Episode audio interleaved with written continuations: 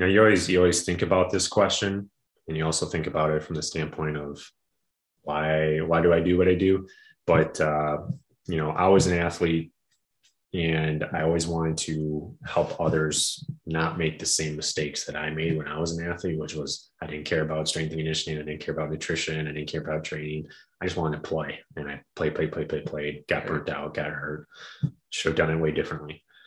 Uh, so really, what it means to me is you being an advocate and a conduit for the individual to be able to move well, feel well, and perform optimally the best way that they can.